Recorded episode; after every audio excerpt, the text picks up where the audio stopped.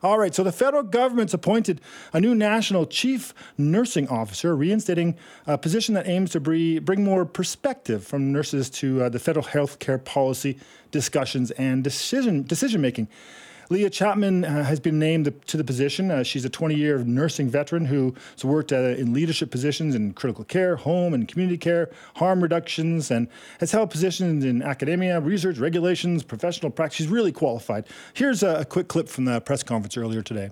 There are already a number of jurisdictions in Canada reporting nursing shortages which is having an impact on the functioning of emergency rooms and other critical health services that Canadians need and deserve. That's Health Minister Jean Yves Duclos, and he uh, was speaking uh, on behalf of the federal government. And obviously, this uh, uh may or may not be a big deal because I want to talk about that with our next guest to discuss this and what impact this might have on healthcare worker crisis that we're facing here in British Columbia. Uh, we have Michael Sandler, CEO of the Nurses and Nurse Practitioners of British Columbia. Hey, Michael. Hello, Michael. Are you there? There Can you hear I, me? I got you. I got you. Thanks for joining. Sometimes things go, you know, technically wrong. Tim's wrestling there up and down the pods there. All right, so thanks for joining me. Look, first of all, I want your initial reaction to this announcement. It's a kind of a it's something that we had in the past, and they uh, it disappeared. Now it's come back. What are your thoughts on this announcement? Yeah, well, I think you know, my initial uh, uh, thoughts and feelings are similar to most nurses across the country, which is that uh, this is a positive development. Uh, it was an unfortunate loss uh, during mm-hmm. the Harper years when the chief nursing officer was um, furloughed. Uh, but now we have the position back, and uh, it is an important leadership position within the Canadian healthcare landscape. In particular, it aligns with the WHO's, uh, the, the World Health Organization's leadership, uh, one of the four pillars of uh, transformative healthcare, which is ensuring that there's strong nursing leadership. And so this is uh, one step in that direction. So overall, it's a positive announcement. Do you think some of the challenges that we are facing here in British Columbia right now related to nursing and actually all healthcare for that matter, but specifically nursing, is a direct result of potentially they're not having that position in Ottawa for the what ten years now? It's, it's hard. It's it's hard to uh, align causality uh, with decisions that were made in the past, but mm-hmm. ultimately the uh, inability to place senior leaders with uh, lived experience and understanding about how nursing can align uh, the way that it does uh, delivers healthcare with some of the challenges that we're facing right. has uh, definitely led to uh, some challenges that we could have overcome if we had got to this earlier. Tell me how bad it is right now in British Columbia. How, how when you're out there and you're you know you've worked in the industry, you're now in an executive level, but you know tell me a bit about how it's, how, how, how it is. How bad is it? It is the worst that uh, I've ever experienced it, uh, and I've been in healthcare for almost 30 years now. Um, and we are seeing uh, burnout. We are seeing um, uh, nurses leaving the profession for uh, other opportunities. Uh, we are seeing inability to meet standards because of workload. We are seeing the inability to maintain and train but I think the biggest disappointment that I'm seeing is that we haven't had we haven't taken the opportunity to leverage the knowledge, skills, and abilities that nursing brings mm-hmm. inherently to the engagements, uh, and we're missing that opportunity. So there, this is this is one way that we can leverage that opportunity, but there are definitely more opportunities to be had the premier here has been quite aggressive, uh, surprisingly, against uh, the federal government in recent months, uh, really pushing hard and saying, you know, more funding is needed. Uh, we need more support from Ottawa. We're not, you're not keeping up with the changes that we're seeing. Uh, is this a good way to go to create this animosity potentially between the province and the federal government?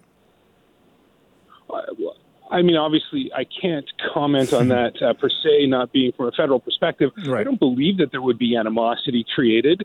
Uh, we, we would like to see uh, the inclusion of chief nursing officers provincially across oh, yeah. Canada, hmm. provinces and territories uh, that collaborate with the federally appointed uh, chief nursing officer to ensure that there is an integrated uh, leadership structure within the nursing and healthcare delivery sector to address at a certain level this HHR problem that we're facing. Mm-hmm.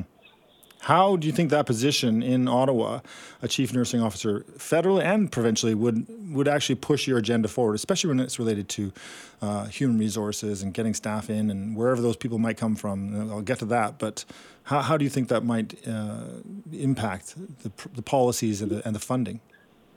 Yeah, absolutely. So recognizing that healthcare is a provincial uh, responsibility in terms mm-hmm. of its uh, point of care delivery, having federal coordination around these broad strategies is extremely important to ensure that we are all reading from the same book mm-hmm. and that we are not, for example, trying to implement something in British Columbia that has already been implemented in Manitoba or Ontario. Hmm and reinventing the wheel is just a waste of resources. And so, having the opportunity to have a national perspective on the health human resources issue, on scope of practice, on enhancing leadership, on entry to practice education, right. all of these pieces have a touch point in each of the provinces mm-hmm. that will benefit from having a federal perspective added to that conversation.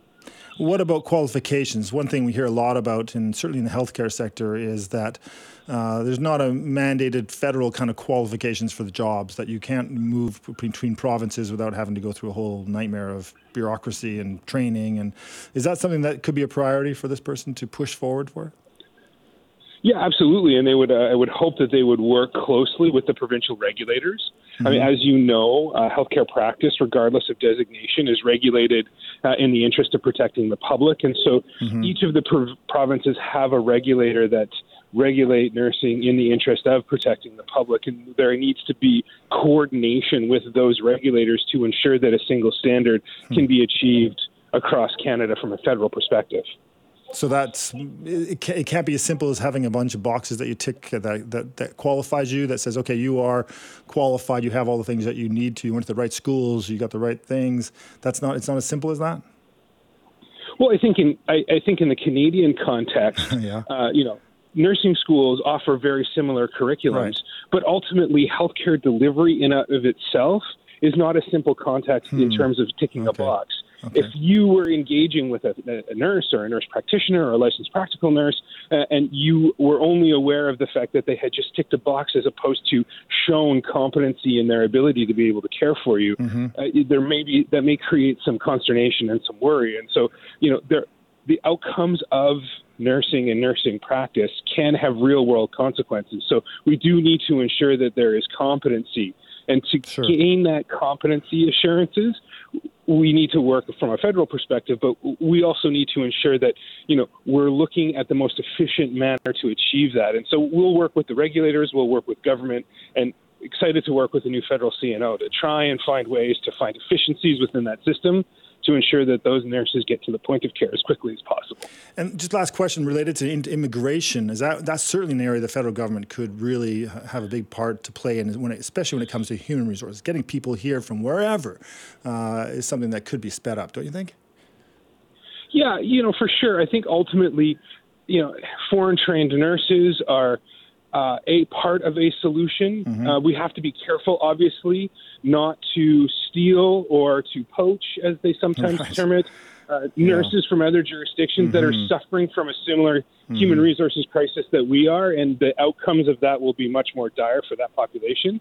But I think ultimately we need to work on retention we have a number of nurses in the system who are either not working to their full scope or are choosing not to work to their full capacity for a whole host of reasons. And so I think if we want to address the HHR crisis that we're currently seeing, recruitment is a piece of it, but retention is probably more important, yeah. I would argue. Interesting. All right, Michael, thanks for joining me. I really appreciate it. Thank you for having me. I appreciate being on your show anytime.